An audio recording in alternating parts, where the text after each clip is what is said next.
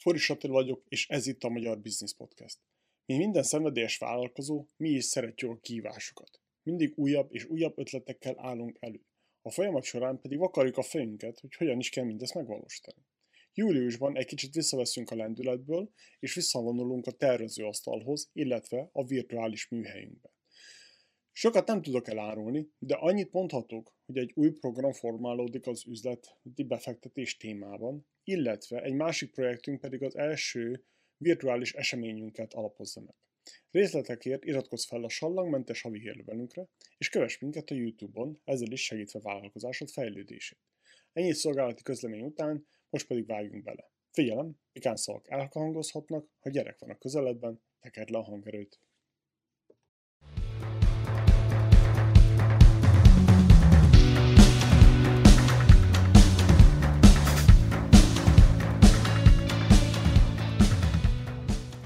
Jó reggelt, magyar vállalkozók, Foris Attila vagyok, és ez itt a Magyar Business Podcast.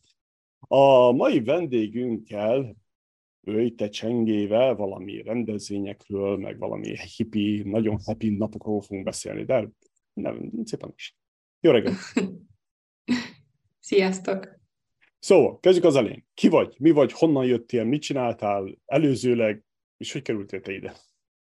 Jó, én Bőjte Csenge vagyok, és hát én a rendezvény szervezés szakmában dolgozom, és a egyetem után igazából rögtön ezzel is kezdtem, de egyébként vidéki vagyok, vidéken éltem, a szüleim még mindig ott élnek, eléggé sűrű járok én is egyébként haza, mert nagyon szeretem a vidéki közeget, de egyetemre egyébként Budapestre költöztem, és én akkor onnantól már egyébként Budapesten is élek, kitanultam ezt a rendezvényszervezés szakmát, és és azóta egy néhány év kihagyással, de, de nagy része ezt csinálom.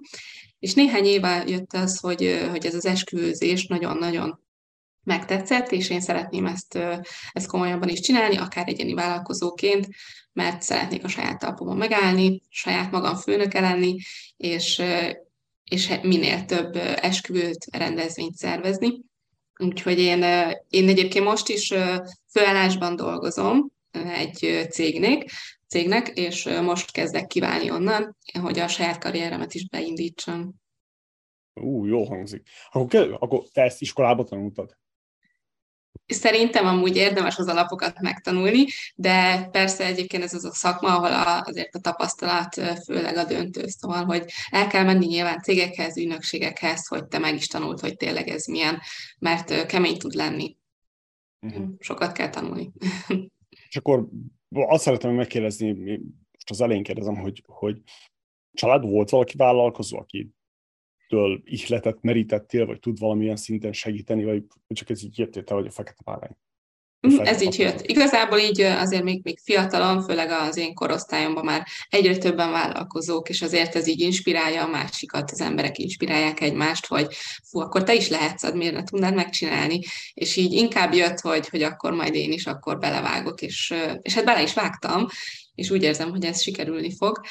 Egyébként a családban édesapám az, aki inkább vállalkozó szellemű, neki volt is vállalkozója, illetve most, ez nem titok, ő most lett polgármester az adott községben, ahol élnek. Úgyhogy igazából elég inspiráló édesapám is számunkra, a családra, úgyhogy tőle is azért sok mindent tanulhatok, tanulhattam. Na, az jó, az jó, hogyha van valaki, aki Igen. fordulni egy jó szóért. Igen, apa mindig nagyon sokat segít, bármit kérdezek a vállalkozásig nyitásáról, stb., akkor mindig sokat segít, és jó tippeket ad. Esetleg adott neked valamilyen alapelveket, amiket követsz? Van-e valamilyen ilyen öröklődési filozófia? Mm. Uh, filozófia. nem, nem, most így nem jut eszembe semmi, hogy, hogy mi, inkább arra nevelt minket, hogy, hogy legyünk sikeresek, érjünk el valamit, saját magunk építsük fel, a, a, amit szeretnénk, és önerővel érjük el, és akkor, akkor úgymond tényleg talán mindenki büszke tud ránk lenni, mindenki felnézhet ránk, és, és ezt önerőből érdemes elérni. Mm. Jó kezdet. Jó alapok. Igen. Természetesen azért sokat segít édesapám, mintha hasznos tanácsokkal, is lát el, meg, meg minden mással támogat, de, de azért most már úgy érzem, hogy ennyi idősen azért saját magam teremtem meg a, a saját kis életmódomat, az életemet, a saját vállalkozásomat én vezettem, én irányítom, vagyis hogy próbálom majd meg olyan szinten csinálni, hogy tényleg ez, ez önerőből működjön. Uh-huh. És akkor elvégezted az, az iskolát, ez ilyen főiskolaszerűség, vagy egyetem, vagy milyen szinten Egyetem. Akkor ezt? még ugye a főiskola volt, most már egyetem. Egyébként ez egy teljes képzéses, három éves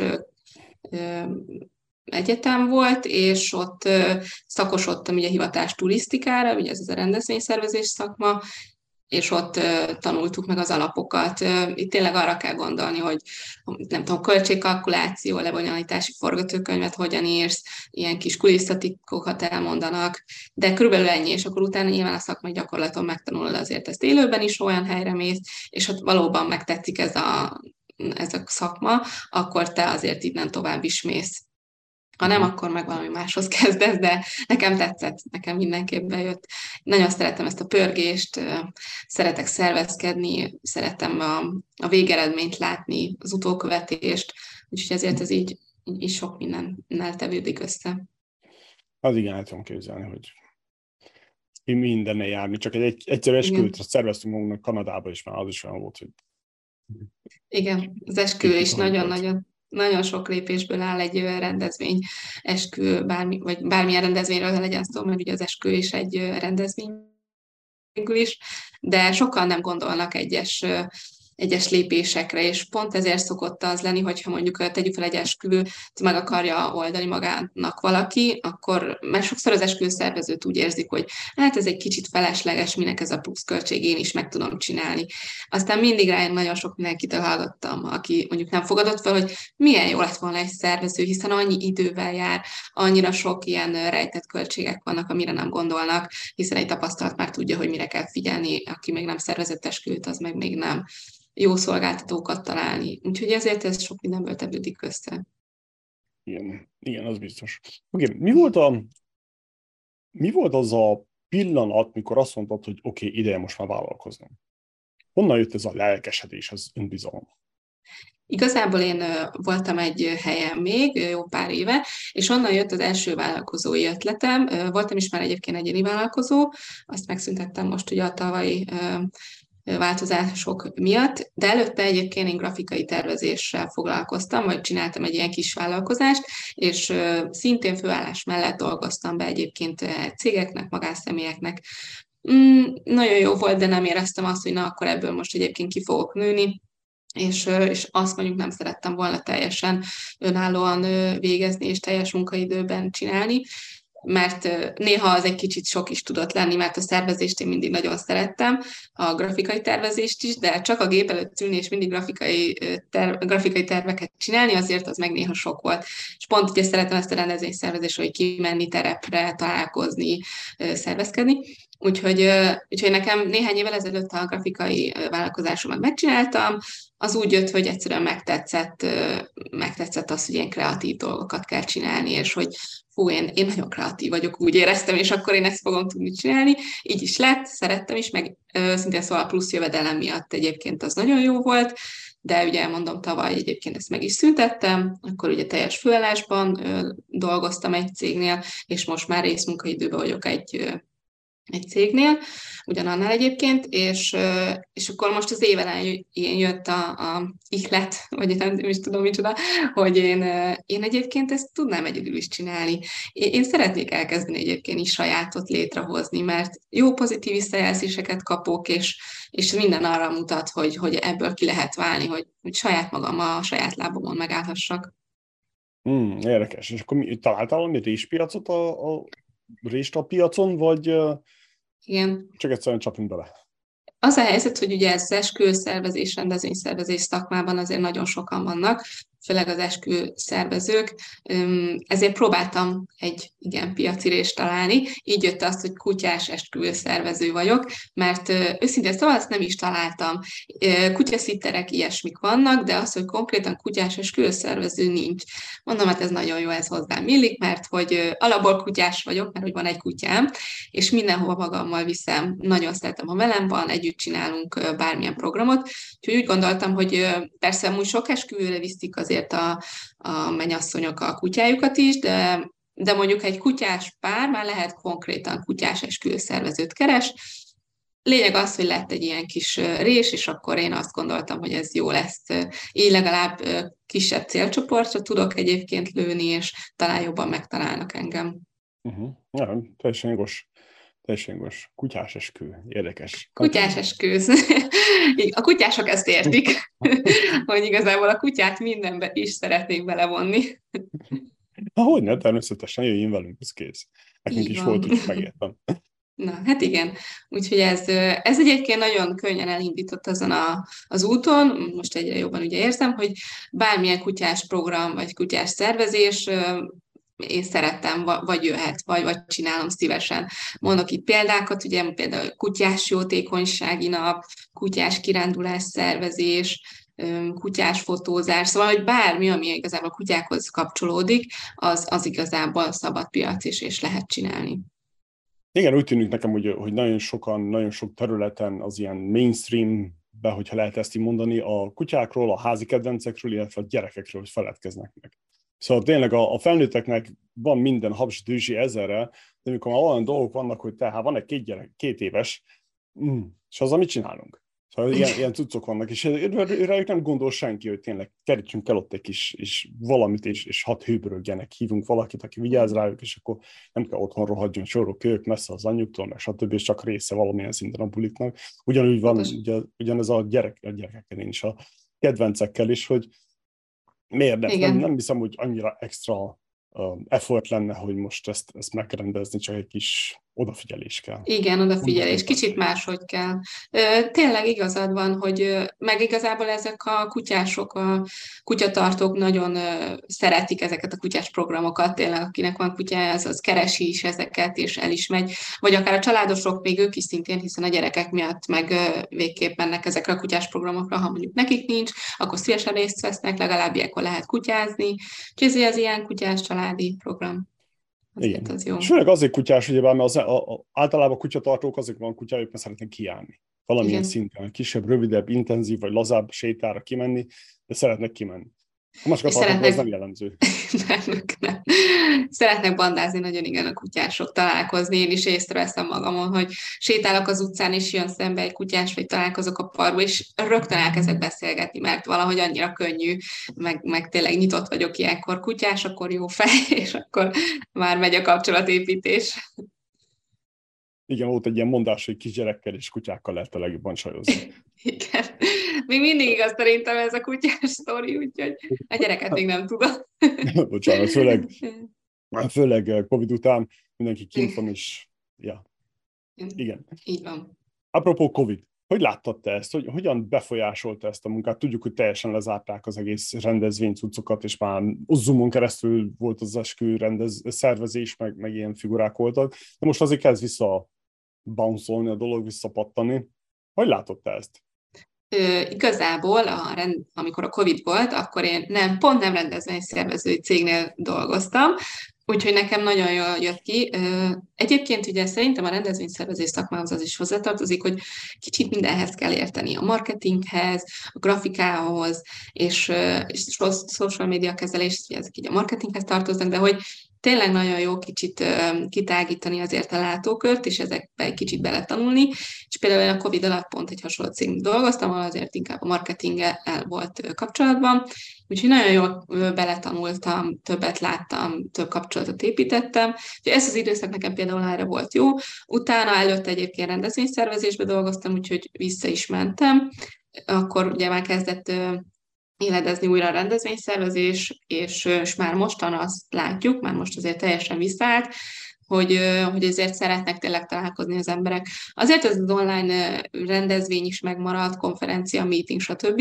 Szerintem ez is nagyon jó része, főleg egy szervezőnek, aki, aki azért sok helyre járkál, de azért ez megkönnyíti az életét, hogy azért így meetingelni viszont könnyebb, gyorsan akár megbeszélni dolgokat, és nem félünk már ettől a online kommunikációtól, online meetingektől, viszont ugye az is jó, hogy, a, hogy, hogy rájöttek, hogy fú, azért ez a bezártság milyen rossz volt, de jó, hogy megint vannak rendezvények, és azért ez maradjon is így, úgyhogy rendezvények vannak, akkor tényleg azért megjelennek az emberek, és szeretik a személyes networkinget, kapcsolatépítést. Igen, bizony. Igen, bizony. Oké, okay. mit kell tudnunk egy rendezvényről, mielőtt elkezdünk szervezni? Hogy felhívunk valakit, hogy rendezze, szervezze nekünk egy kicsit szakmai dologból, mert tényleg ez annyira sok, sok szerte ágazó igen, dolog lehet, hogy világvége. Mi, mit kell mi a fejünkbe, vagy egy listán, vagy valahol összerakjunk, hogy hogyan határozzuk meg, hogy mit akarunk? Igazából ez sok mindentől függ, főleg az, hogy milyen rendezvényről beszélünk, magáról, cégesről, egyébről, vagy pedig kinek szervezzük, milyen volumenű rendezvény legyen. Azért itt most nem fogok előadni egy ilyen rendezvényszervező órát, sok mindentől függ, de nagyon fontos egyébként például a költségtervet megnézni, hogy mennyink van mondjuk egy adott eseményre, miből akarunk gazdálkodni, kik a meghívottak, meghívott ügyfélkört végignézni, kikkel szeretnénk együtt szórakozni, milyen étkezést csináljunk, ugye milyen catering legyen, ételek, italok, esti délelőtti rendezvény, nyilván ennek függvényében is ugye inkább kávé, vagy inkább alkoholos italok, vagy például mm, fontos az is, hogy milyen dekoráció legyen, ugye ez is egyébként, főleg a mai világban most már egyébként sajnos nagyon drága minden, de például egy dekoráció nagyon el tud szállni, és, és ezért is jó, jó kapcsolatokat ismerni, vagy pedig olyan dekorációt kitalálni, ami azért nem viszi el a költségeket. Például ez egy fontos része lebonyolítási forgatókönyvet írni, folyamatosan kapcsolatot tartani az ügyfelekkel. Nagyon sokrétű egy rendezvény, aki egyébként nem ebbe dolgozik, vagy éppen nem annyira olyan beállítottságú, hogy szeret szervezkedni, annak nem ajánlom, hogy csinálja, vagy éppen a sajátját kezdje el csinálni, mert, mert érdemes akkor egy valakit felkérni, hiszen ő biztos, hogy végigviszi és jól megcsinálja, mint hogy egy rossz rendezvény rosszul sikerüljön, az annál rosszabb azért. Az biztos, az asszony csak a online konferenciákat szokott szervezni, mert az is olyan e-mail, e-mail áradat, információ, ki, mi, hogy és mind, miről beszél, hogyan beszél, mikor beszél, ah, még az is annyira folyamatosan tájékoztatni az ügyfeleket, vagy velük is a tartani a kapcsolatot. Úgyhogy mind a kettő más azért, az online inkább egyébként offline tartok, szóval, hogy így a személyeseket, de, de azért jó pár hónap tud lenni egy-egy esemény szervezésre. Nyilván a nagyobb létszámú, nagyobb volumenű eseményeké azért már több év is lehet, egy esküvőnél még régebben azért már egy évre előre készültünk, most már van, aki két hét alatt gyorsan meg akarja szervezni, ilyen gyorsan tényleg fölgyorsult a, a világ, úgyhogy, úgyhogy ez ilyen, bármikor, bárhol lehet csinálni eseményt, csak jól kell. Igen, meg kell válogatni azt, hogy mit akarunk. Ugye bár, most volt nemrég egy, egy podcast, podcast kapcsolatosan, konferencia, vagy valami hasonló, Magyarországon, azt hiszem Budapesten valószínűleg. És meglepődtem, hogy csak offline dolg, csak offline uh-huh. gondolkodtak, hogy, hogy nem volt az, hogy na befizetsz egy x ezer forintot, és tudod online nézni, bekapcsolják a YouTube-on, vagy valami hasonló, vagy Zoom-on keresztül, és lehet nézni, hogy azért úgy tűnik nekem még mindig vannak ilyenek, ilyen, ilyen konzervatív hozzáállások, ha lehet így mondani, vagy merev gondolkodások, hogy azt mondják, hogy csak ez hogy csak mm. offline, vagy csak online, és, és nincs meg ez a rugalmasság. De persze nekem mit tudok én az egészről.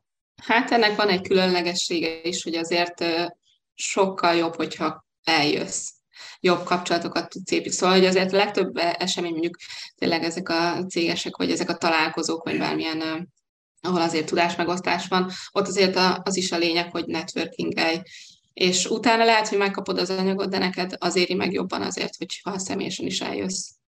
Igen, az biztos. Az biztos. Igen. De azért megint internet az teljesen más, mint felülni a repülőre, elmenni, ja, szállás, nem tudom, hogy az, az ilyen elég fájdalmas. Így van, hát aki külföldön él, nyilván annak azért ezeket az online lehetőségeket keresi leginkább.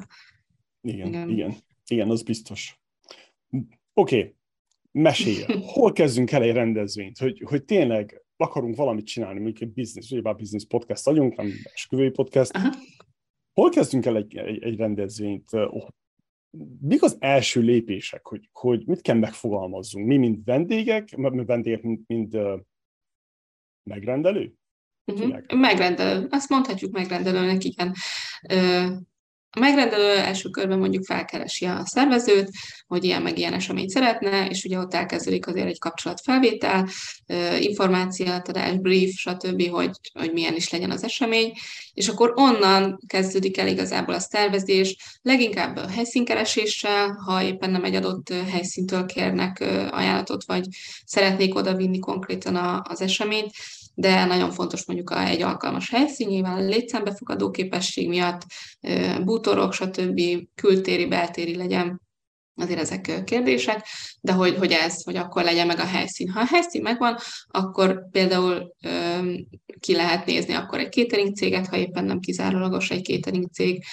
Persze mindenek, mindezek előtt a dátumot azért érdemes lefixálni, mert vannak olyan cégek, akik sokszor ugye keresnek a helyszín, meg ez, meg az, de még a dátumot nem tudjuk. Hát úgy azért kicsit nehéz, hiszen azért nagyon sok helyszín már elkelt az adott napra, és akkor már felesleges is szervezni akár bármi, úgyhogy dátum, helyszín, catering, létszám, ugye ezek nagyon fontos szempontja egy, egy esemény szervezésének, ezeken így végigmenni. És akkor nyilván, ahogy előbb is mondtam, azért a büdzsét meg kell határozni, ha a helyszín belefér a büdzsébe, a catering belefér a büdzsébe. Kell -e technika például, milyen volumenű lesz az esemény, le kell -e színpad, hangosítás, mikrofon, stb. Szóval, hogy ezek mind-mind ugye egymást után jönnek, hogy ugye megszervezzünk végén egy ilyen, egy ilyen színvonalas rendezvényt. Oké. Okay. A következő kérdésem az, hogy, hogy mik a, általában a, a problémák, amikre például a megrendelő nem szokott gondolni? Hát sok minden lehet. Igazából. Általánosok. Mondjuk van egy helyszín, ami nagyon tetszik neki, de abban nem gondol bele, hogy ezt ahhoz, hogy mondjuk szép legyen, vagy mondjuk azt, hogy, hogy a social media mindig kicsit más mutat azért a kép, amit valójában azért ad vagy nyújt. Úgyhogy ha érdemes helyszínt megnézni személyesen is, hogy tényleg az a, az a látvány fogadjon, amit egyébként mi már kinéztünk mondjuk social médián, mert sokszor egy nagyon nagy dekorációval, vagy kiegészítő szolgáltatással kell elérni azt, hogy mondjuk olyan legyen, amit elképzelt a megrendelő, és akkor ez már lehet pont nem fér bele a büdzsébe, de ő olyat akar, de hát nem tudjuk megvalósítani az adott helyszínen. Szóval, hogy ezek ilyen problémák, hogy sokszor bármilyen rendezvényről is legyen szó, a social médián inspirálódnak, vagy nézik ki, hogy ő ilyet akar, viszont a keretében esetében mondjuk lehet, hogy ez nem megvalósítható. És akkor ilyenkor kell a kreativitás, hogy akkor jó, de miből oldjuk meg, és hogyan csináljuk meg. Úgyhogy ez egy ilyen általános akár probléma. Vagy például, hogyha egy nagyon ragaszkodik egy ügyfél mondjuk szintén a helyszínhez, viszont a létszáma nem fér be azzal a technikai felkészüléssel, amit gondol, akkor azért itt is nehéz megmagyarázni, hogy oké, okay, hogy helyszín, a helyszín nagyon szimpatikus, de egyszerűen nem megvalósítható, hiszen elsődlegesen azért az, a vendégek kényelme a fontos, és nem az, hogy oké, okay, befér ide 200 fő is, nem vagy csak 150 férőhelyes egy hely, mi, nekünk jó lesz a 200 is. Értem, hogy jó lesz, de a vendégek nem fogják jól érezni magukat, és ugye a végeredmény az lesz, hogy utána rossz ízzel fognak visszagondolni az eseményre. Úgyhogy Igen. ez. De még, de, de még tényleg számos lehet, hogy úgy érzik mondjuk, hogy kevés étel elég, vagy kisebb fogások egy adott eseményre, és és akkor meggyőzni őket, hogy, hogyha az esemény színvonalához mi ezt javasoljuk, ekkora, ekkora mennyiséget, vagy ilyenféle ételeket, szintén ezek is mind arra mehetnek, hogy vagy jó legyen egy esemény, vagy rossz. Szóval, hogy érdemes hallgatni azért a szervezőkre, hiszen ők több éves tapasztalatból mondják ezeket a dolgot, nem azért, hogy, hogy tényleg irányítsák a megrendelőt, hanem jó szívvel javasolják ezeket. Igen, az biztos, hogy, hogy egy kicsi dolog és, és kész, már tudja rontani Igen. az egész rendezvényt. Szóval. Igen. És sokszor egyébként a, a catering határ, az ételek, italok, ételek leginkább meghatározzák egy eseményt, hogy fú, nagyon jó volt az esemény, milyen jókat ettünk, vagy pedig a, tényleg a hangulat is szintén ilyen, vagy a parkolási lehetőség, hogy mm. órákat kerintem, mire meg tudtam állni. Szóval, hogy ezek ilyen, a vendégekre is azért kell gondolni, az ő fejükben is kell gondolkodni. Úgyhogy ezekre a megrendelő néha nem gondol. Igen, főleg ugye már biznisznél, hogy azt akarod, hogy a, a, azok a partnerek, azok a beszállítók, azok a csapat, az egész cég, vagy azokat, akiket meghívsz, hogy ez tényleg jól érezik magukat. Így van, Igaz a véleményem, hogy inkább, inkább egy-két-három szinttel kisebb színvonalú rendezvény legyen, de pia és kaja az jó legyen. Igen, a igen. az úgy valahogy mindig megoldódik. Igen, valahogy mindig megoldódik. Vagy le, le kell csípni belőle, szóval, hogy ak- akkor nem kell színpad, elég a ne, ne, néha nincs színpad, de ugyanúgy látják akkor is a vendégek, szóval, hogy ezek a, a dolgok, amik, amik vannak, amik elengedhetőek, vannak, amik fontosak, és akkor ezt kell átlátni, hogy, hogy tényleg mi a fontos. Igen, igen, és tényleg az, az hogy kaja, most is voltunk Magyar Bálba itt, és, és tényleg minden jó volt, korrekt volt, izé a kaja.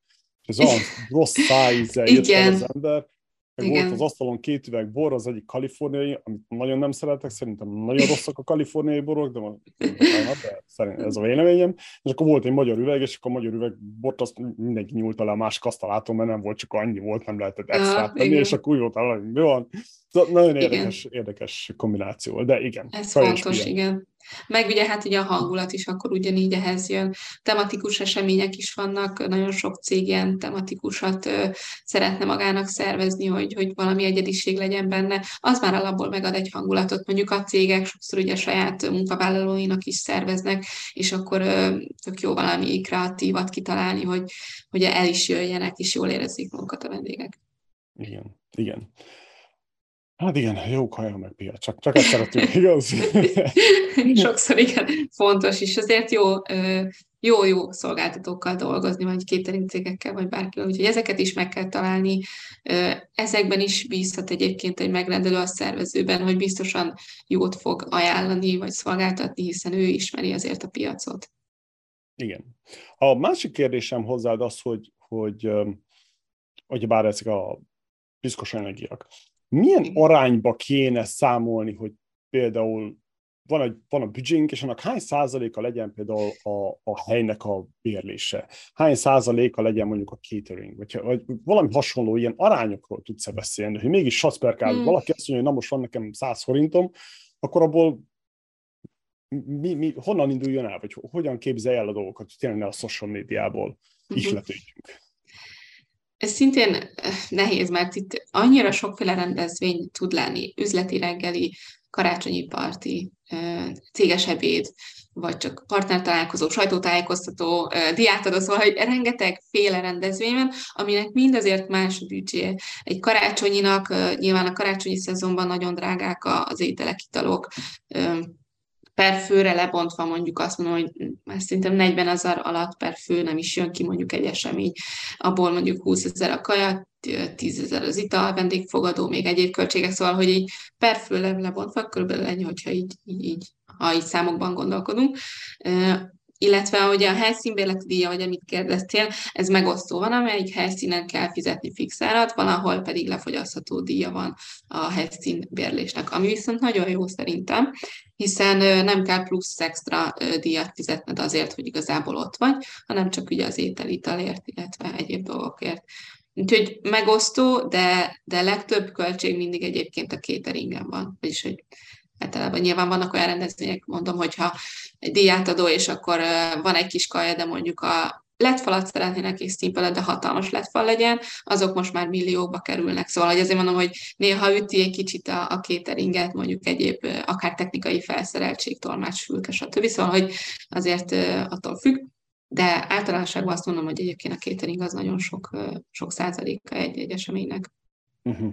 Igen, igen, most így, hogy beszélünk róla, mint jönnek vissza az emlékek, New Yorkban dolgoztam egy, egy ilyen rendezvény szervező, nem rendezvény, hát a helyszínen, nem is hogy szó mindjárt magyarul, és uh, tényleg ott volt minden ilyen, nem tudom, három millió dolláros indiai esküvőtől kezdve egészen háromnapos konferenciáig, igen. és tényleg annyiféle fajta van, hogy világvégig, de az biztos, hogy jó volt, hogy a, a bár az, az mindig nyitott volt, persze, hogyha megrendelő úgy kívánta, uh-huh. és full bar volt, ami azt jelenti, hogy az elit piák is benne voltak, illetve tényleg a kaja az olyan volt, szóval olasz kaja és, és importáru, és nem tudom micsoda, és azt mondom, hogy ez meg maga, persze, ahogy kinézett alapjáraton a terem, ez, ez vitte az egészet. Úgyhogy érdekes, érdekes, az biztos. Érdekes, meg ugye itt azt is kell nézni, hogy akár Budapest vagy vidék, valahol azért olcsóbb vidéken, de már azok a környékek, amik felkapottabbak, vagy olyan minőségű szálloda, vagy szállás, vagy rendezvényhelyszín már hasonló árakon működik, mint akár Budapesten, úgyhogy nem biztos, hogy ugyanolyan, vagy olyan olcsóbbat találsz, mint akár Pesten, úgyhogy Úgyhogy ezeket is meg kell nézni, hogy, hogy hol szervezed igazából városba, vagy, vagy inkább a vidéken. Mi a legkülönlegesebb rendezvény, amit erről hallottál? Valami extrémről. Hát a fesztiválok azok mindig azok is szuperek szerintem, bármilyen is legyen. Úgyhogy én azt mondanám, hogy, hogy tényleg szerintem, sajnos még nem volt lehetőségem fesztivált csinálni, vagy tényleg bevonódni akár ezekbe a, a magyar nagyobb fesztiválokba, vagy külföldibe, de azért azt, azt szerintem eléggé valós lehet. és ott pont ezért, mint ugye, mint szakmabeli gondolok bele, hogy azért a végigvinni egy olyan eseményt, egy, egy fesztivált, azért az árásig, sok csapatot vagy embereket koordinálni, azért az, az már tényleg valami. Igen. Igen, az biztos. Az, az tényleg, amit a, ezek a szigetesek le, lerendeznek minden évben, Igen. hogy van, most hirtelen nem jut eszembe a, a másik fesztivál, Kolozsváron szokott lenni, az is Európa egyik legnagyobb fesztiválja, ezek a nem tudom hány ezer ember úgy begyömöszölődik egyszerre egy városba. Több tízezer, igen, igen. Úgyhogy Úgyhogy persze, ez, ezért azért itt nagy koordinálások, de nyilván itt nem is egy ember csinálja, nem több szervező, vagy többen vannak, de akkor is alájuk még több ember tartozik, úgyhogy önmagában azért azt gondolom, hogy, hogy, hogy bármilyen ilyen több napos esemény azért egy koordinálás szervezés sok munkával jár, sok feladattal, amit azért tényleg csak a szervezők fognak hozzá már, vagy, vagy cégek, akik ezeket lebonyolítják néha azt mondom, hogy talán ilyen kis vállalkozók nem is biztos, hogy egy ilyen nagyobb volumenűt megcsinálnak, vagy koordinálnak. Hát igen, mert azért elég, elég necces. Nagyon sok ember kell ahhoz, hogy minél... Igen, ott már több ember kell. Igen, hogy egyszerre le... Igen. Beiktatni a dolgokat, hogy minden egyszerre jelenjen meg. Ugye persze, már egy nap, persze. egy hét, egy óra, vagy akár egy pillanat. Igen. ne csúszson sem. Előtt a, a rendezvény helyen, ahol voltam, ott is nagyon-nagyon vigyáztak arra például, hogy a kaja egyszerre menjen ki, és minden, minden asztalnál mindenki egyszerre kapja meg a kaját. Szóval nem az, hogy leülök, és akkor már befejezem a kaját, és mellettem lévő még meg se kaptam, mert halat rendelt, és nem steaket, vagy valami hasonló. Úgy, az egy színvonalas, ezek... igen. Igen. Színvonalas esemény lehetett, mert azért ilyenkor, ha ezek a rögtön egy, na, hogy egyszerre felszolgálás, stb. azért azt megadják a módját. Igen. És kell, és éppen figyeltem, hogy, hogy mikor másik oldalról nézi dolgokat, hogy ott ülsz az asztalnál, és tényleg az, vagy azt várod, hogy most mindenki megkapja, és akkor tiéd egyszerűen kihűl, vagy, vagy, egy, vagy megeszed, és a másik az, olyan igen, és ilyen apróságok annyira fontosak, és ott láttam ugyebár a háttérben, hogy fú, le se esett addig, hogy, hogy mennyire... mennyire nagy munka van mögötte. Igen, igen. Persze, hogy egyszerre mindenki kivigye, ki menjen, stb. Egyébként én nagyon szeretem a, a büfé étkeztetést, szóval, uh-huh. hogyha nem ez a felszolgált van. Talán azért, mert ugye változatosabb ételeket tudnak kapni a vendégek, jobban figyelme most már, ami nagyon, nagyon manapság, ugye fontos az érzékenységekre figyelni, ezekre az étel intoleranciákra, úgyhogy a büfé legalább azt, azt azért figyelemmel tudják kísérni ugye a séfek is, hogy több választékot adnak. Igen, igen. Tényleg az ilyen apróságok, például a legnagyobb ilyen, ilyen, ilyen aha pillanat volt számomra, hogy, hogy volt egy ilyen inoxból egy ilyen fém dobozuk, tele, tele volt tányérokkal, meg ilyen felszolgáló edényekkel, meg nem is tudom, hogy mondják ezeket, most vigálózok a szavakkal, és szó szerint tüzet raktak ebbe a dobozba. Szóval mm-hmm. volt ilyen kis, kis zselatin égő akármicsoda, ami füstmentes volt, és betették, és, és ott izélték egy fél órán, egy órán keresztül, hogy az a tál is az még meleg legyen, hogy a kaját mikor ráteszed, akkor ne, nem menjen el az a melegség, az a frissesség, és akkor a tányért, amit az emberek kerítettek, az is meleg volt, szóval ilyen borzasztóan raprólékos, és tényleg úgy vagy vele, hogy tényleg, hát kicsit ez a tányéra, hát rögtön elmegy, Igen. lecsökken a hőmérséklet. Nagyon Nagyon, igen, igen. Hát jobb helyeken azért ezekre figyelnek, vannak nem olyan jó helyek, ahol azért itt ennyi minden nincsen, vagy akár a konyhai felszereltség, de, de manapság azért már legtöbb helyen megvan ez.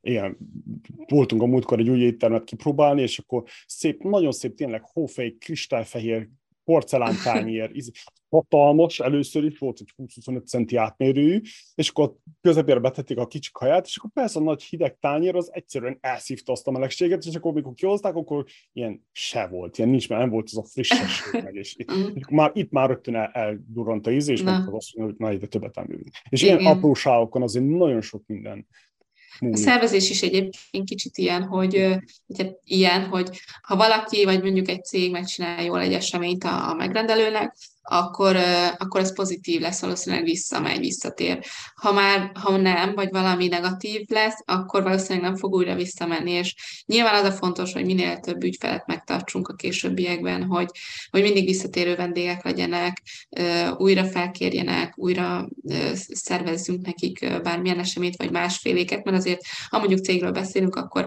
akkor ők azért rengeteg rendezvényt szerveznek egy évben, vagy többféle van, akár a, a dolgozóknak, akár ugye a partnereknek. Úgyhogy itt érdemes figyelni minden apróságra, tényleg egy szervező azért figyel minden apróságra, hogy a kivitelezés megfelelő legyen, hogy utána elégedett legyen az ügyfél, és visszatérő vendégként jöjjön vissza. Igen, igen. Az érdekelt, hogy, érdekelne, hogy ilyen profi szinten van-e valami, valami kidolgozott mechanizmus, ilyen feedback loop, hogy, hogy ugyebár te vagy a rendezvény szervező, neked van egy megrendelőd, és akkor a folyamatnak a végén pedig ott vannak a vendégek, hogy azok a vendégektől hogy szerzette vissza az információk, hogy jön el vissza hozzád az információ, mennyire voltak melegé, megelégedve, illetve ami még nem tetszett nekik. Ez legtöbb esetben... Sose kaptam ilyen survey hogy most kap, töltsék egy három izét, mert voltál, megjelentél egy rendezvény. Azért kérdezem, hogy ez, ez hogyan működik, csak egyszerűen csicsat keresztül, vagy... Hát az is lehet, hogy, hogy hogyha személyesen ott van a szervező az eseményén, akkor azért figyeli a vendégeket, figyeli a gesztusokat, a, a kommunikációjukat, hogy azért ők, ők úgy mit gondolnak, de az is lehet, hogy meg is lehet kérdezni egy-egy embert, hogy minden megfelelő, minden ízlik, és akkor, hogyha azt mondják, hogy igen, akkor jó, ha azt mondják, hogy nem, akkor nem. Viszont a legtöbb esetben az úgy van, hogy aki a megrendelő, őtőle kapjuk vissza a feedbacket, hogy őt kérdezzük meg utólag, hogy hogy érezték magukat a vendégek, illetve milyen volt az egész, és sokszor egyébként, ha ő meg a vezetőség mondjuk jól érzi magát, akkor már mindenki, az már szuper.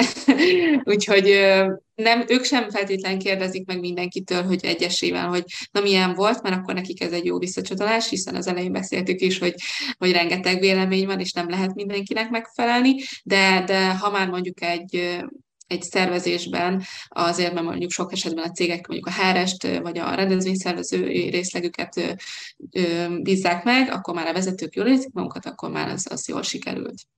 Úgyhogy mhm. akár így, így vannak ezek a visszacsatolások, hogy, hogy akkor mi is megkapjuk azt, hogy igen, minden szuper volt, mindenki jól érezte magát.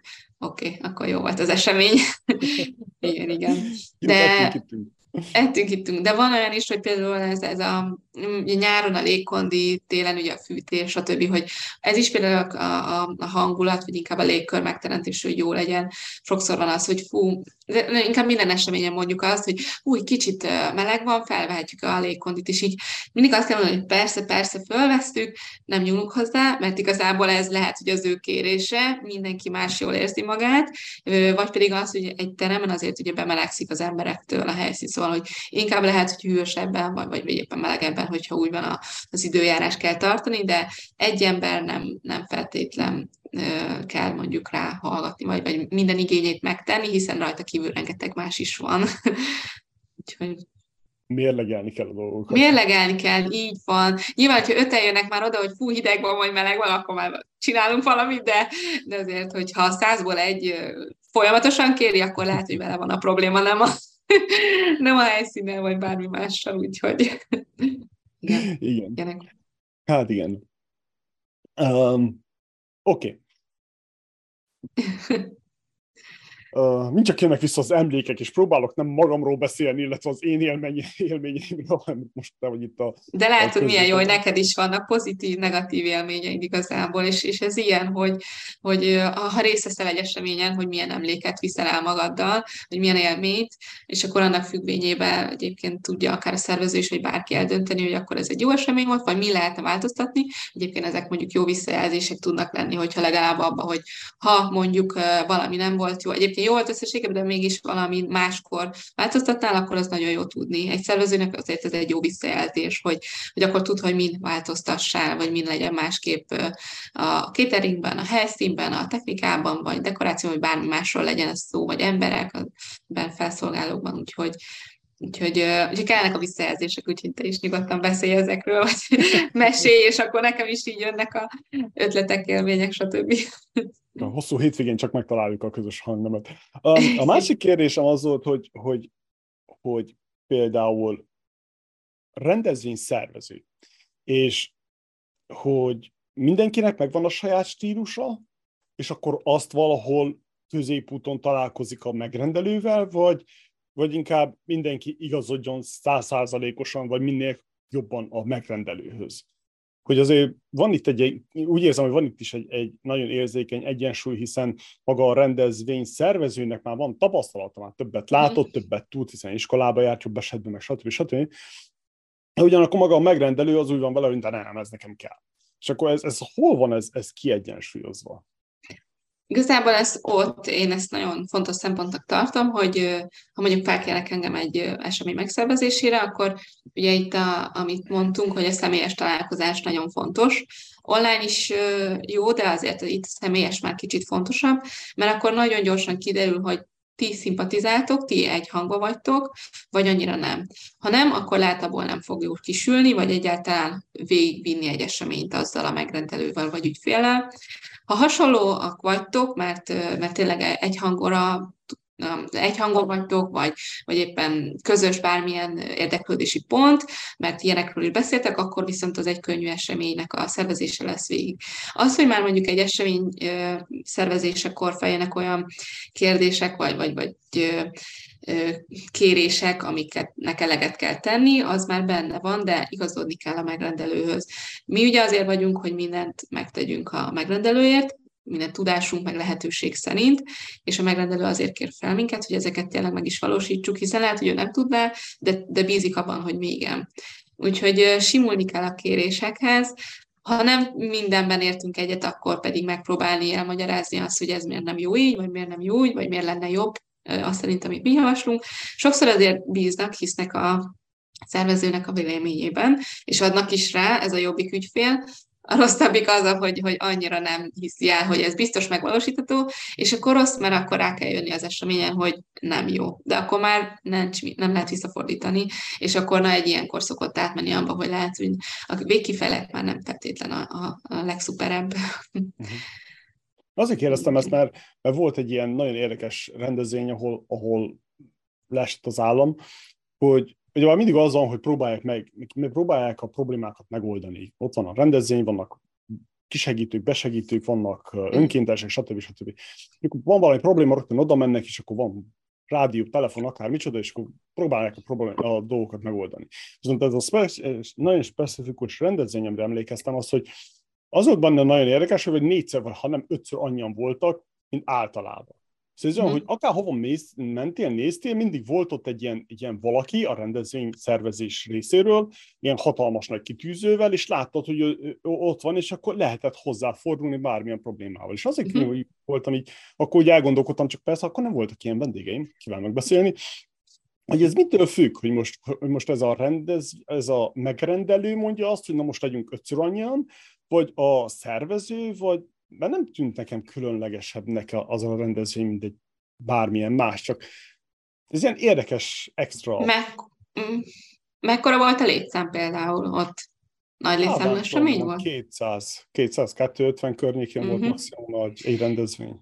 Itt sokszor attól is függ, hogy mekkora a vendégségnek a létszáma, hiszen azért, ha már nagyon sok vagy akár tényleg több száz ezres főnél már több szervező kell, vagy, vagy van egy főszervező, de már több ugye tag kell, akiket vezet, és irányít, és koordinál, és megkéri, vagy mondja nekik, hogy melyik posztban legyen, vagy mit csináljon, és ugye figyeljen nyilván a vendégeknek a, a kérdéseire, véleményére, stb. Úgyhogy ez sokszor attól függ, hogy milyen, egy, milyen szervezésű a rendezvény, meg hogy hányan vannak, hogy ugye hány, hány szervező, vagy ugye ilyen segítő kell, de egyébként, ahogy mondod, lehet persze a megrendelő kérése is, hogy, hogy én, én szeretném biztosan, hogy ez nagyon jól sikerüljön, mert mondjuk olyan vendég jön, aki felsőbb szintű, vagy, vagy, vagy bármilyen, és mindenképp kell figyelni arra, hogy, hogy minden szuper legyen, akkor, akkor persze be lehet vonni több embert a megrendelő kérésére. De ez, hogyha, hogyha nincs ilyen kérés külön, akkor inkább ez az dönti el, hogy, hogy milyen az esemény szervezés. Mondjuk egy konferencián érdemes azért több embert bevonni, tényleg, akik elirányítják az embereket, mert ott biztos rengeteg kérdés van. Már csak az is, hogy hol a mosdó, hol az étkező, hol lehet ezt megkapni, hol lehet azt, és akkor körülbelül tényleg minden sarokra kell egy ember, hogy biztosan eligazítsák az embereket. Ha mondjuk egy belsős céges esemény, és akkor a, ők, ők nekik nem feltétlenül lesz annyi kérdésük, mert ismerik akár az eseményt, vagy a jellegét, vagy bármit. Úgyhogy ez sok mindenbe függ. De itt egyébként beszélnek arról is, hogy a probléma megoldás mennyire fontos egy szervezőnél. Ezt, ezt már az elején nagyon megtanultam, és tényleg akár egyébként az egyetemen, ahogy a tanárom elmondták, nincs olyan, amit nem lehetne megoldani. És, és ez a, de tényleg egy szervező, ha, ha ezt nem tudja, akkor, akkor, akkor bocsánat a szervezőktől, de akkor nem jó szervező, mert, mert mindent meg lehet oldani, és mindent meg kell oldani, hogyha tényleg találunk megoldást, és és nyilván, hogyha már van egy probléma, akkor minél gyorsabban, úgyhogy ez egy nagyon fontos pont is. Hogyha nem szeretnél törekedni a megoldásra, akkor, akkor valószínűleg ott, ott valami nem jó. Szóval, hogy vagy nem vagy, elég készséges, vagy nem érdekel eléggé, vagy bármi ilyesmi. Igen. Igen, ez annyiféle probléma van, és tényleg ilyen szempontból hmm. nagy problémák nem lehetnek, szóval tényleg most nem tudom, Tud lenni. Hát... Az a helyzet, hogy a vendégek nem tudják, hogy, hogy milyen problémák vannak, hiszen mindig els, elsimítunk mindent.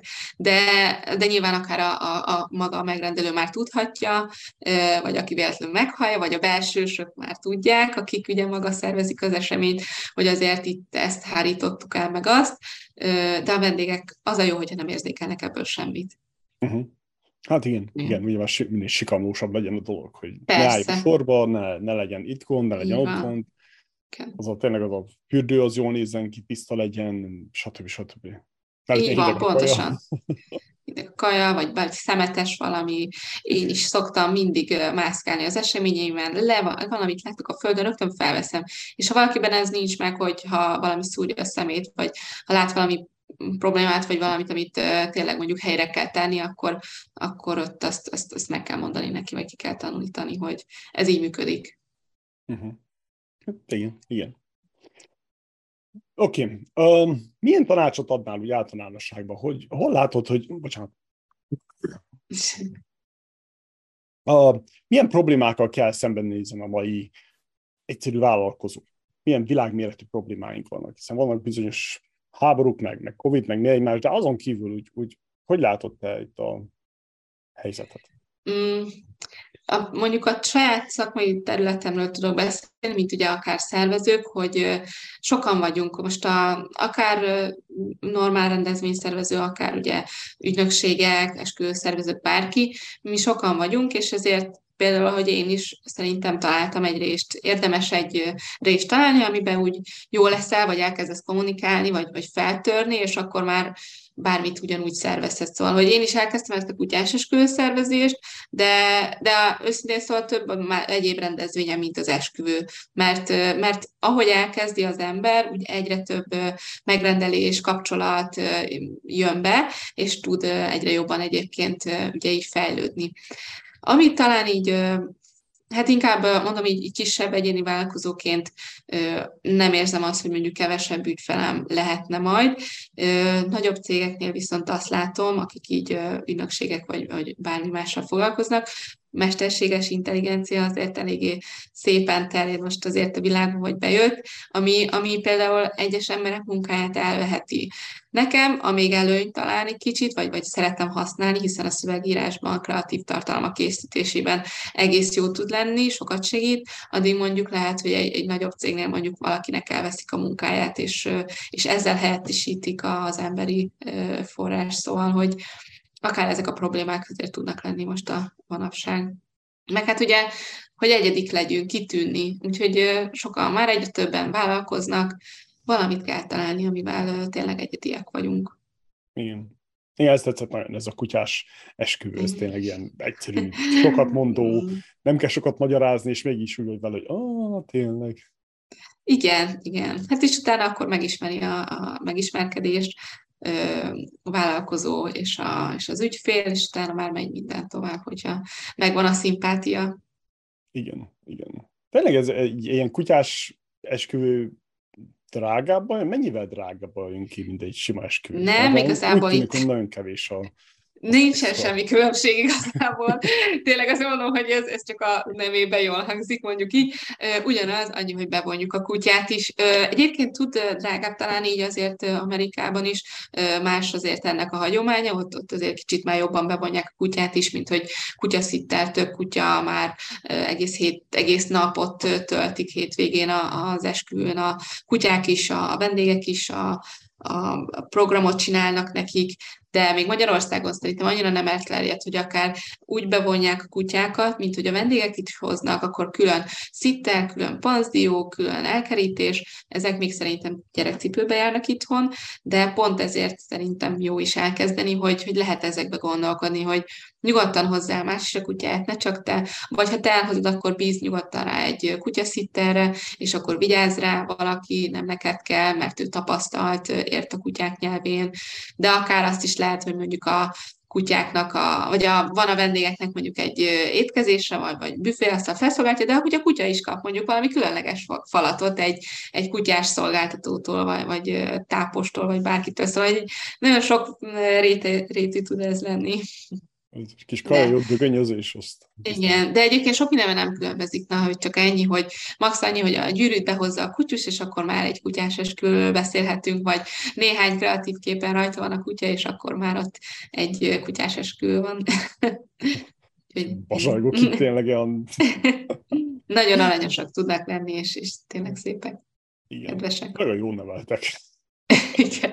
Hát igen, azért fontos, hogy jól nevelt kutya, de ettől se kell megijedni, mert ha valaki nem jól nevelt, akkor például eh, fel lehet fogadni egy, egy tanárt, aki megtanítja, úgyhogy mindenre van megoldás, mondom.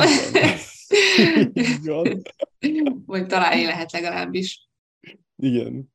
Ja, mert hétvégén is meghettünk meg egy kutyával, vagy nem tudom, vagy 80 kilós hatalmas bundás csököt kell elképzelni, és ő azt hiszi, hogy egy kicsit chihuahua vagy ilyesmi, ezt uprált össze-vissza, az kicsit izé volt. Rám tette a két tapancsát, még néz, nyekkentem egyet én is, hogy jó.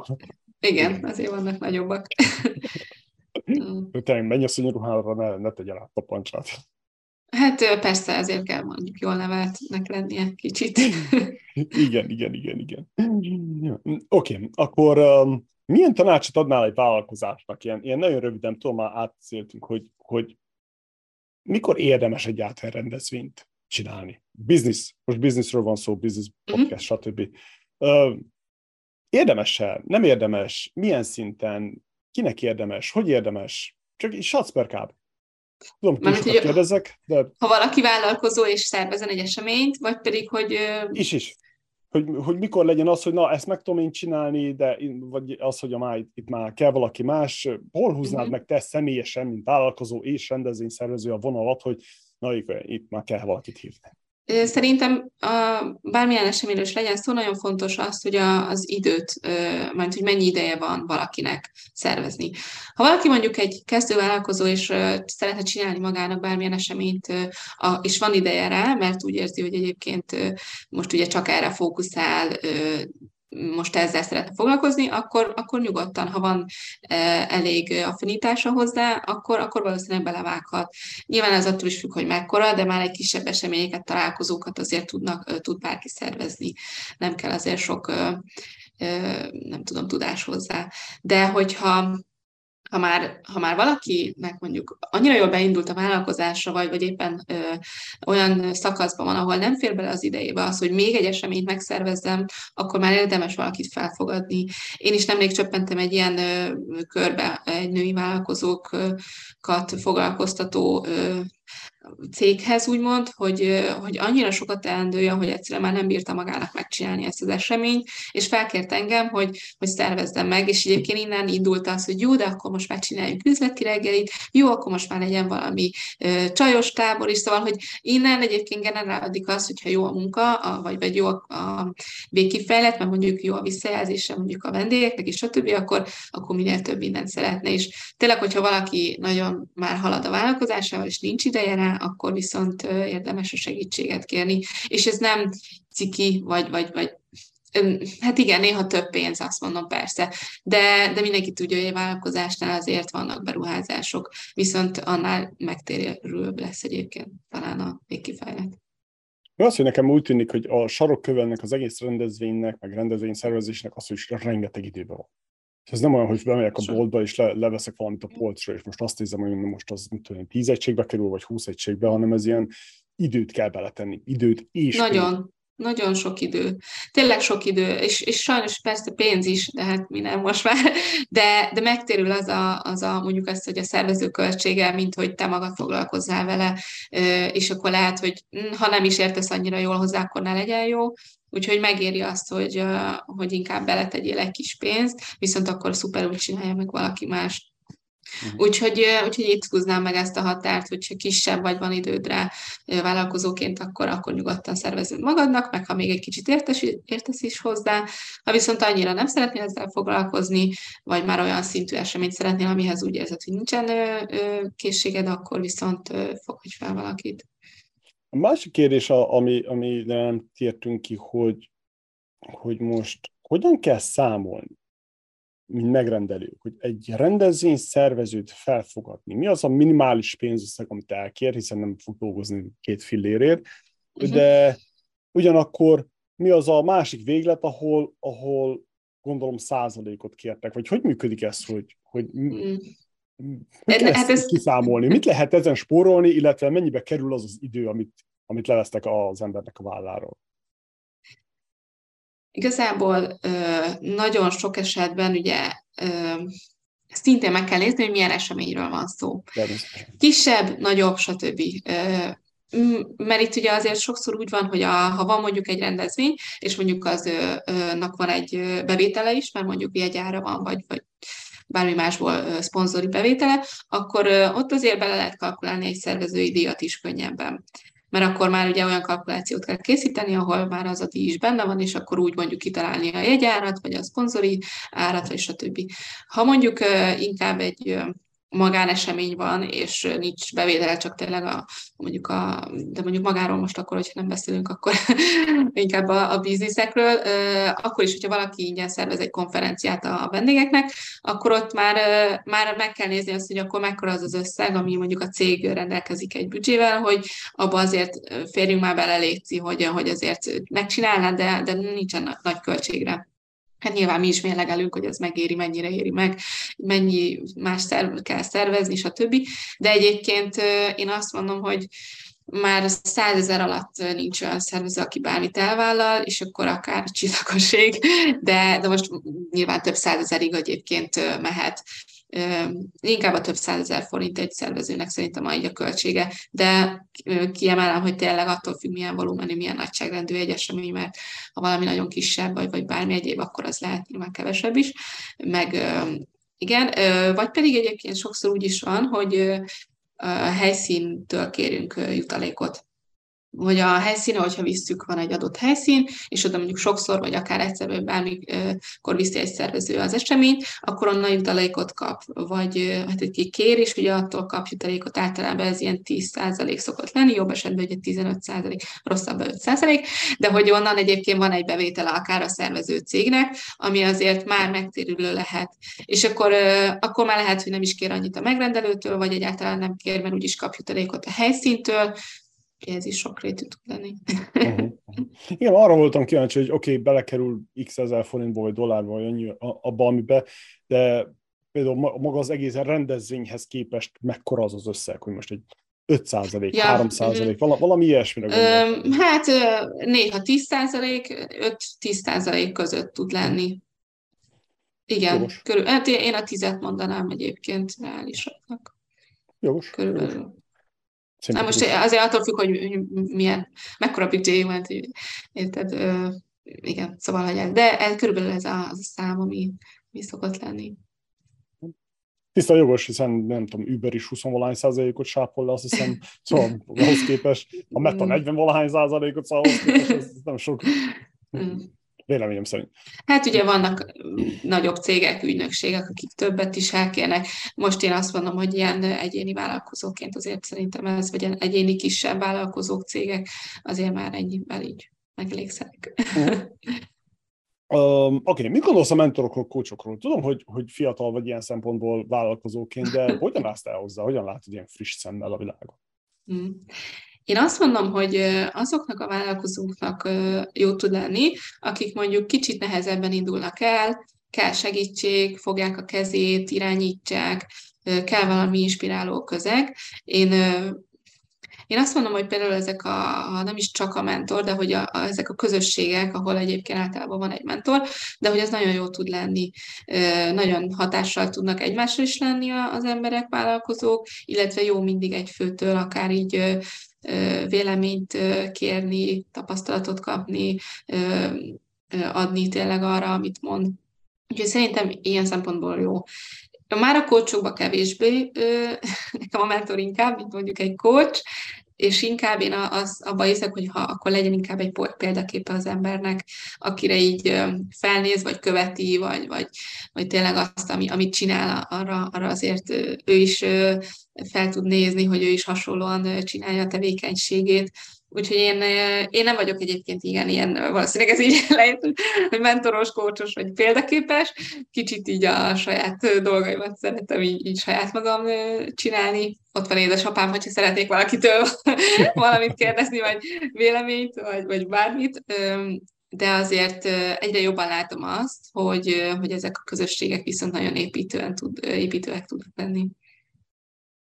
Tényleg elfelejtettem kérdezni, éppes, édesapád mivel foglalkozott, vagy foglalkozik? kívül. Én most polgármester, igen, ő egyébként kontroller volt, még mindig egyébként azt hiszem részmunkaidőben az egy cégnél. Kontroller. Ne kérdezz meg! Oké. Okay. cégvezetéstől egyébként ő is azért inkább az adott cégnél, ahol dolgozik, vezető szerepben van, és így a mások munkáját ellenőrzi. Igen. Oké, okay, így, így, így már értjük, hogy mit kontrollál. Uh, kontrollál, igen. Merre tart a világ? Hogy látod? Néha én is elgondolkozom, hogy jobb lenne esetleg külföldön, vagy, vagy itthon. Merre tartunk? Hát ez egy nagyon jó kérdés, ezt szerintem órákat lehetne beszélgetni. Mm, mint vállalkozónak ugye azért nehéz tud lenni így az élet, nehéz belevágni, nehéz, ö, ö, ahogy beszéltük, egy egyedinek lenni, kitűnni a piacon, és főleg a körülmények, amik, amik voltak, vannak, stb. még inkább megnehezítik, főleg a mai árak, akár beszéljük egy rendezvény szervezéséről, már, már, már néha meg se szervezik azt az eseményt, mert olyan drága lenne, és akkor már is tességhatással van arra a munkákra, hogy akkor jó, de akkor én meg hogy fogok megélni, hogyha ezzel foglalkozom, vagy pedig, hogyha online térbe visszük át az eseményeket, akkor megint csak, de hát annak kevesebb költsége van nyilván, mint egy, mint egy élőnek.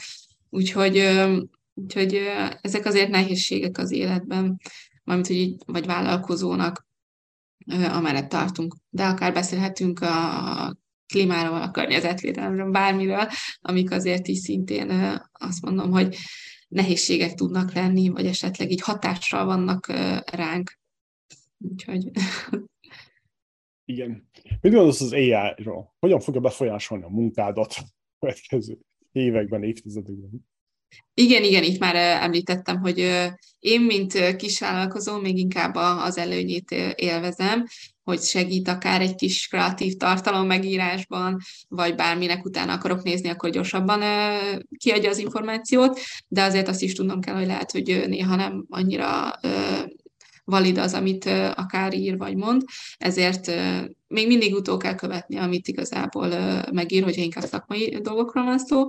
Mm, úgyhogy én azt mondom, hogy talán kicsit segíti, mivel hogy egyéni vállalkozó vagyok, vagy kis vállalkozó, de ahogy mondtam, azért a nagyobb cégeknektől már viszont elvesz munkaerőt, ami viszont meg másoknak lehet rossz.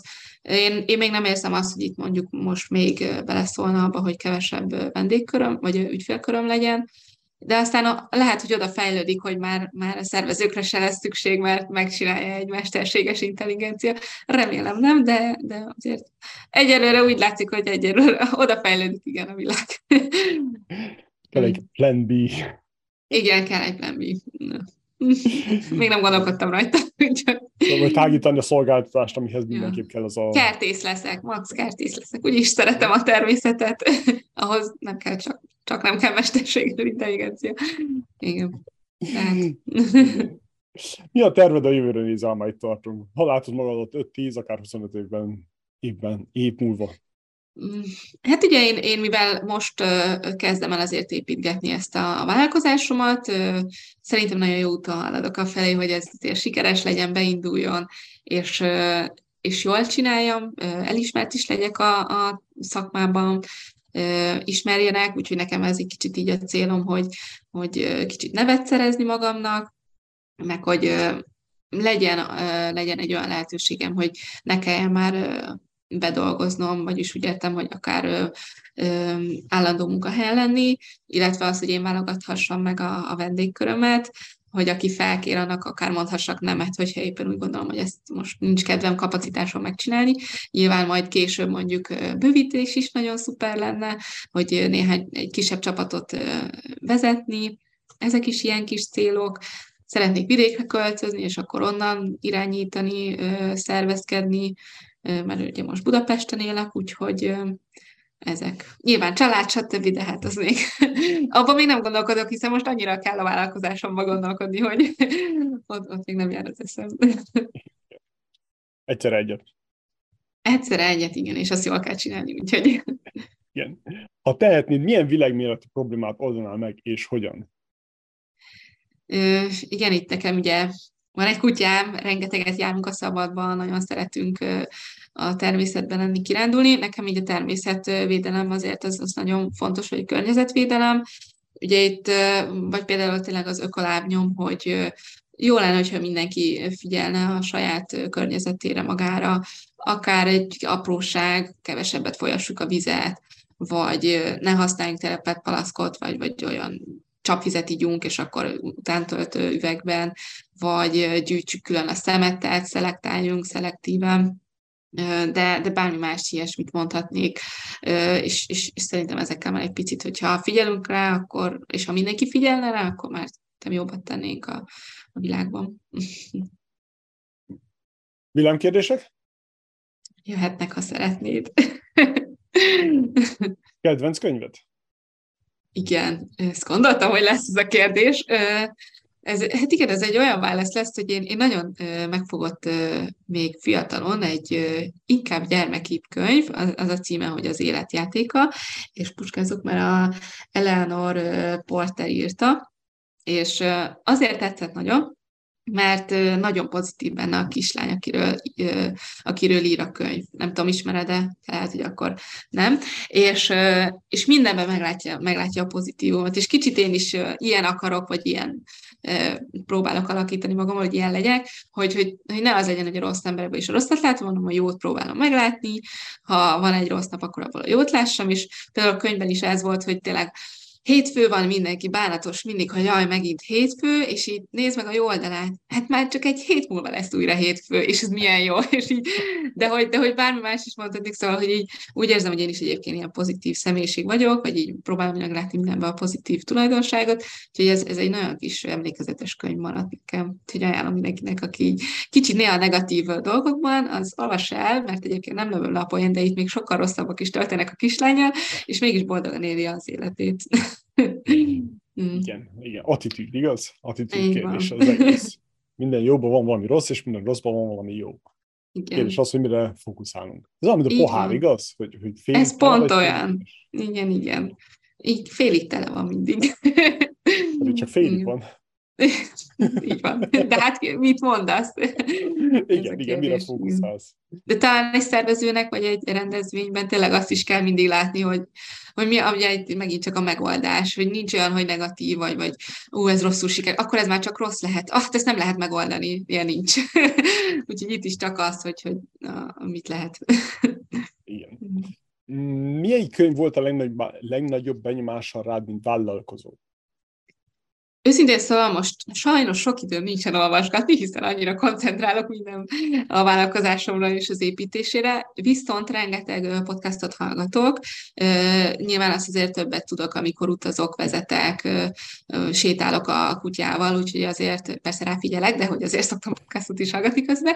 Úgyhogy, úgyhogy inkább ezeket a vállalkozói indítás, segítés, női podcastok, stb. ilyeneket hallgatok, és ezek nagyon, nagyon-nagyon ajánlom mindenkinek nagyon is, vagy akár a ti podcastotok is ugyanilyen hatással tud lenni arról, hogy beszélgetnek emberek a vállalkozásról, a problémákról, és utána te is meglátod a saját vállalkozásodnál, vagy, vagy életedben akár, hogy, hogy mi a hiba, mi a probléma, vagy mit lehet jobban csinálni, vagy fú, eddig nem csináltam ilyet, és akkor ezt be lehet építeni tényleg.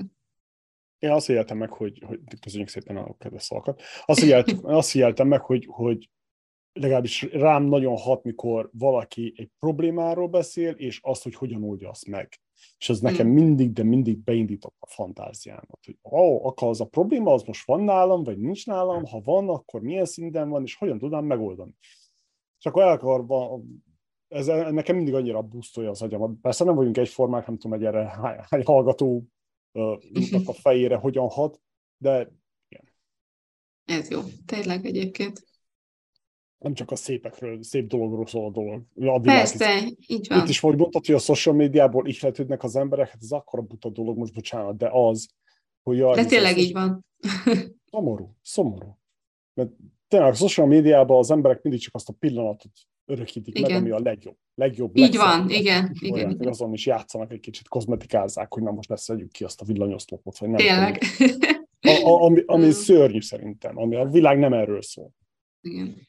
Egyébként így a, a kicsit a probléma megoldás az így, mint vállalkozó, hogyha adhatok tanácsot, vagy tippet, vagy bármit, hogy mint, vagy mint kezdő vállalkozó, hogy hogyan is kezdje el valaki, vagy hogyan szeretne akár építeni. Ugye én, én úgy kezdtem, hogy be voltam jelentve a teljes és akkor fú, de hát, hogy ki akarok válni, de hát ez hogyan? Hogy kommunikálom a cég fele? Hogy beszél, mikor beszéljem meg velük? Szóval, hogy ezek ilyen kérdések lehetnek bárki kezdőnek, aki, aki el akar indulni, de hogyan tegye. És akkor ez, ezt is át kell gondolni, és meg kell oldani, hogy, hogy, hogy, hogy akkor mikor kommunikáljuk, hogyan kezdjük el, mi a helyes döntés, és nyilván az, hogy egyébként érdemes tisztázni ezt például a, az adott céggel, hogy akkor te most egyébként e fele szeretnél menni, és remélhetőleg nyitottan fogadják, és úgy, hogy de jó ügyes vagy, és hajrá, nyilván szóljál, hogyha majd, majd kiválnál, vagy stb., de, de hogy egyébként ne úgy, hogy hát akkor most azonnal elküldünk, mert már úgyse fogunk rá számítani, nyilván ez a rosszabbik eset, de nem szabad ettől félni, hiszen egyszer el kell kezdeni, és inkább nyitottan beszéljünk róla, és tudják mások is, mint hogy a fű alatt próbálunk meg tevékenykedni, mert akkor meg abból csak rosszabb lehet. Ah, és transzparencia. Mm. Szerintem is az a lelke az egésznek. Tudjuk kezelni a problémákat, kommunikálni Igen. őket. Ez a... Igen. Bele kell állni. Néha. Fel kell nőni. Igen. Fel kell vállalni az ilyen helyzeteket. Fel kell állni, igen. Meg kell tanulni megoldani őket. Mert hibázni mindig fogunk, de így van. van. Hibázni nagyon sokan hibáznak, de aki dolgozik, az hibázik is. Igen, Igen ezt tetszik. Melyik biznisz könyv segített a legjobban a vállalkozásod építésében? Ö, igen, itt, itt talán ezt a Hatás című könyvet is felírtam, egyébként jegyzeteltem és készültem. A Hatás című könyvet mondanám, mert itt igazából nagyon jó, jó önismereti dolgokat is megtudhatsz magadról is, ajánlatadás, ajánlat kidolgozása, mások hogy csinálják, vevők hogyan gondolkodnak, úgyhogy ez, ez egy jó könyv arra, hogy mondjuk, ha még nem indultál, vagy el akarsz indulni, hogy ezeket átgondold, átolvasd, és akkor utána te is, hogy kicsit jobban látod át a, a piacot, vagy a helyzetet. Kedvenc podcastet, ha hallgatsz podcastet hallgatok podcasteket, sorolhatom, vagy mondhatok néha. Ahogy mondtam, teket is szokták hallgatni, szeretem, de nagyon szeretem én egyébként a, a vállalkozókból vállalkozó podcastot, vagy a, a Minnert is kedvelem, a női podcastokat is, egyébként a Nők filter nélkül című podcastot, Friderikuszt is szoktam hallgatni, szerintem azért ott is nagyon jókat mondanak, ezek leginkább, amiket így, így rendszeresen hallgatok. Mm, kedvenc business podcast Ez a vállalkozó, volt vállalkozó, Kár mhm. Kristóffal. Mm, mit hallgatsz, olvasol, nézel most? Mármint, hogy értett titeket? Úgy általában, mit fogyasztasz? Olvasol, ja, hogy úgy... Nézel. Mm, mármint podcastokat, ezeket állandóan. Általánosságban. Általánosság? Igen. Leginkább ezeket a vállalkozói bizniszeket, szóval, hogy bármi legyen, mindig inkább ezeket a, a újdonságokat, híreket, tanácsokat, szóval, hogy olyan felületeket szeretek nézni, olvasni, ahol így inkább, amik visznek előre és hozzá tudnak tenni az én vállalkozásomhoz, dolgaimhoz. Most nagyon ebbe, ebbe folytam bele, ez a saját karrierem építésébe. Nagyon helyes, nagyon helyes. Mikor máskor, Igen. nem az elején. Igen. Mi az, ami szakmailag most inspirál legjobban? Mindig az adott rendezvények, amiket szervezek, vagy események, mert mindegyikben van kihívás, mindegyik ben van valami jó, amit, amit élvezek csinálni, és végigvinni a folyamatot, és nyilván mindig az újdonság az, hogyha megkapok egy projektet, akkor fú, abban gőzerőben, és szívvel lélekkel vágok bele, úgyhogy mindig az, amit éppen csinálok. Ha több esemény van egyszer, akkor mindegyiket, ha csak egy, akkor, akkor az, azzal meg nagyon kell fókuszálni, hogyha csak egy van. Hogyan menedzseled a feszültséget? Mm, megoldással. Sétálok egyet. A kutyám, a kutyám nagyon jó ebben lefoglalt. Tényleg, nem tudom, próbálok akkor kicsit kikapcsolni. Nyilván vannak feszültebb napok, nem egyetértések, stb., de, de akkor szerintem jó, hogyha kiszellőzteti az ember a fejét, legalábbis ezt is nagyon jól megtanultam, hogy rögtön nem szabad akár reagálni egyes dolgokra, kiszellőztetett fejjel, józanésszel. Mi van a zsebedben? Mit hordasz általában magadnál? A telefonom az állandóan, és most már a fülhallgatom is mindig, hogy a telefonálás nagyon megkönnyíti, hogy ugye ez a kis füles, úgyhogy, úgyhogy ez a kettő. Mivel, hogy a telefonommal már fizetek mindent, meg stb., úgyhogy más nem igazán. Őszintén szóval nagyon szemét ilyesmiket se hordok magamnál, hiszen annyira mindig tényleg kimegy a fejemből. Már ott a telefonom már minden rajta van. Igen, igen. igen. Rendezett vagy rendetlen iroda? Káoszban látom a rendet. igen. Mit jelent számodra a pénz? Megélhetést. Mit jelent számodra a siker? Sikert. Elégedettséget, tényleg azt, hogy kapcsolatot, új kapcsolatokat. Igazából én nagyon sokszor, a, ha szervezek valakinek mondjuk eseményt, akkor ott már egy, egy jó viszony is kialakul. És ez egy új kapcsolat, és ez egy, ezt, ezt tudom azt, hogy ez egy hosszú lesz, hosszú kapcsolat kezdete, és, és én ezt szeretem, hogy nem is azt mondom, hogy a barátok, barátok is tudunk lenni, de hogy azért tényleg az, hogy már jó viszonyt ápolok sok mindenkivel, és, és én ennek örülök, hogy, hogy, hogy magam köré tudhatok jó embereket akár. Úgyhogy ez már egy siker. Mit mondjál nekünk valamit, amit még senki, vagy nagyon kevesen tudnak rólad? Hmm. Teljesen magájellegűt? akár bármit mondhatok. Hát ugye van egy kutyám, és uh, nekem nagyon-nagyon nehéz eset volt, most már egész ügyes a, a kutyám uh, nevelése nehéz volt, és uh, őszintén szóval én nem őt akartam volna először, ez egy szegényként meg ne hallja, és ez egy titok, hogy teljesen uh, más kutyát szerettem volna, majd megáldott a sors egy ilyen tüleménnyel, úgyhogy, uh, úgyhogy ebből is kihoztam azt hiszem a legjobbat. Még így is. Semmi baj, semmi baj. Nálunk is ez volt, az asszony az nem szerette a kutyánkat. Adoptáltuk szegényt, azt nem szerettem állandóan. Izgálga, bizgálga volt, izé, hozzánk jött, és izé, nem, nem, de meg nem egymást. Másoknak mindig megfordult a fejébe, hogy adjam vissza. Nekem csak, csak álmaimban voltak ilyenek, de, de sosem mondtam ki hangosan.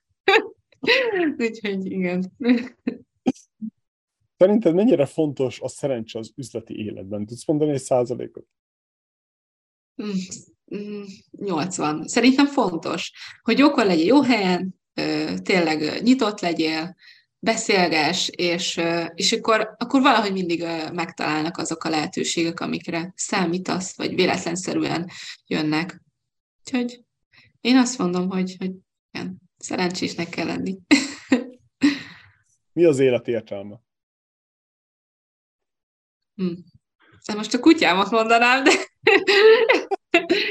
Nyilván nem a munkát, nem, nem az az élet. Vagy hát egyébként én is olyan vagyok, aki nagyon szereti ezt a work-life balanszot, szóval, hogy nekem nagyon fontos, hogy akármennyire is próbálok a saját vállalkozásomra fókuszálni, meg sok idő, időmet elveszi, nagyon fontos az, hogy én foglalkozzak mással is. Nyilván muszáj is, oké, okay, nem gyerekem van, az is nagyon sok időt elvesz biztos másoktól, nekem kutyám van, és az is nagyon sok időt elvesz, és nyilván mellette van párom, párkapcsolatom, családom, stb. Úgyhogy szerintem fontos az, hogy, hogy ezeket így, így tényleg egyensúlyba helyezzük, és akkor leszünk boldogok. Igen. Nekem úgy tűnik, hogy nálad ilyen work-dog balance van. Mert a kutyám miatt? Sötét színű egyébként. Fekete. Valaki sátánnak hívja, úgyhogy... Igen. Csak nem is elkedjen úgy, az jó lesz. Hát, hát ez az. Igen. Ezért nehéz van. Uh, na jó volt, jó volt, jó volt. Oké. Okay. Uh, maradt még benned valami, amit meg szeretnél osztani? Gyorsan megnézem a jegyzetet. Mit írtam fel? Talán tényleg még annyit így, hogy hát nem tudom, tényleg tanácsként vagy inspirálásként, uh-huh. hogy ha valaki el akar kezdeni vállalkozni, akkor ne gondolkozzon, hanem vágjon bele. Mert sose lesz megfelelő alkalom arra, hogy, hogy elkezdje, hogy elkezdjük. Nem érdemes várni, hiszen hiszen hogyha szeretné valamit, akkor el kell kezdeni, és majd alakul. Úgyhogy én talán még ezzel zárnám másoknak, akik így gondolkodnak benne, vagy már csinálják, akkor viszont legyenek egyediek. Igen, és járjan, járjanak közösségbe, építsenek kapcsolatokat, mert nagyon fontos, és tényleg hatással tud lenni ránk. Igen, ezt tetszik. Az biztos, hogy nincsen tökéletes alkalom. Ez olyan, mint a gyerekvállalás. Mindenki vár a tökéletes alkalom. Olyan nincsen. Sose lesz olyan. Mindig lesz valami Pupu az Ezt éterbe, ugye... és... Igen. Még azért nem akarok gyereket, de biztos így van. te csak tudod, te jobban tudod. Igen. Igen. Most is most hőbörögnek itt a szomszédba, sítanak már mennél, biztos hiányolnak már, igen. nem, nem, bizony nem, valami játékba szakadnak, mert mindenkinek azt ja. kell, a másik játszik. Hát, ja, ja. Jó. Hát kéne nekik egy kutya, és akkor az rendet az, igen, igen. Mondjuk ne nyúzzák szegény, de egyébként nagyon a gyerekesek nagyon szeretik a kutyákat, úgyhogy jól le tudja foglalni őket. igen, igen, igen, az biztos, az biztos. Jó, Csenge, köszönjük szépen. Kellemes. Én is köszönöm. Helyi, hosszú hétvégét, ami még maradt belőle. Igen. Nagy kalappal, sikerrel, és még jelentkezünk, még tartsuk a kapcsolatot.